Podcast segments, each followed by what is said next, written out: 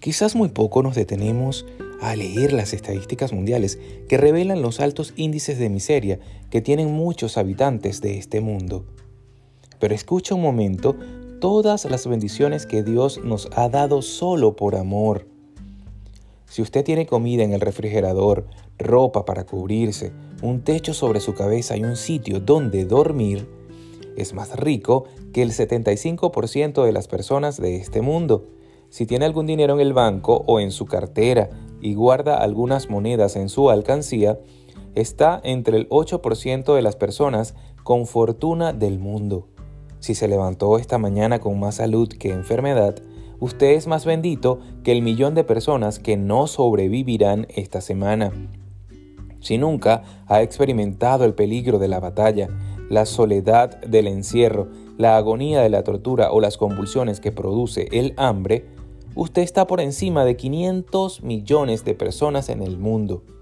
Si usted puede ir al templo sin necesidad a que pueda ser perseguido, arrestado, torturado o hasta la muerte, usted tiene más bendiciones que 3 mil millones de personas en el mundo.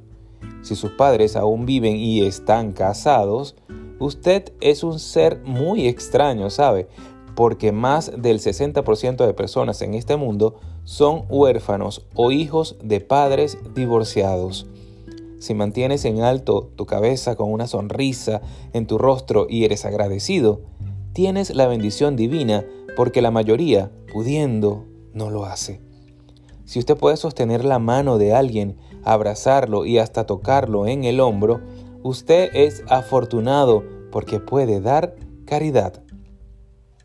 Ahora, si usted tiene fe y ya aceptó a Cristo como su Salvador, usted es un bienaventurado porque tiene vida eterna al lado de Dios, su Padre Celestial. Si puedes escuchar este audio, ha recibido una bendición doble, porque usted es más afortunado que mil millones de personas que no pueden escuchar, ver ni leer. Filipenses 4:19 dice lo siguiente, mi Dios pues suplirá todo lo que os falta conforme a sus riquezas en gloria en Cristo Jesús.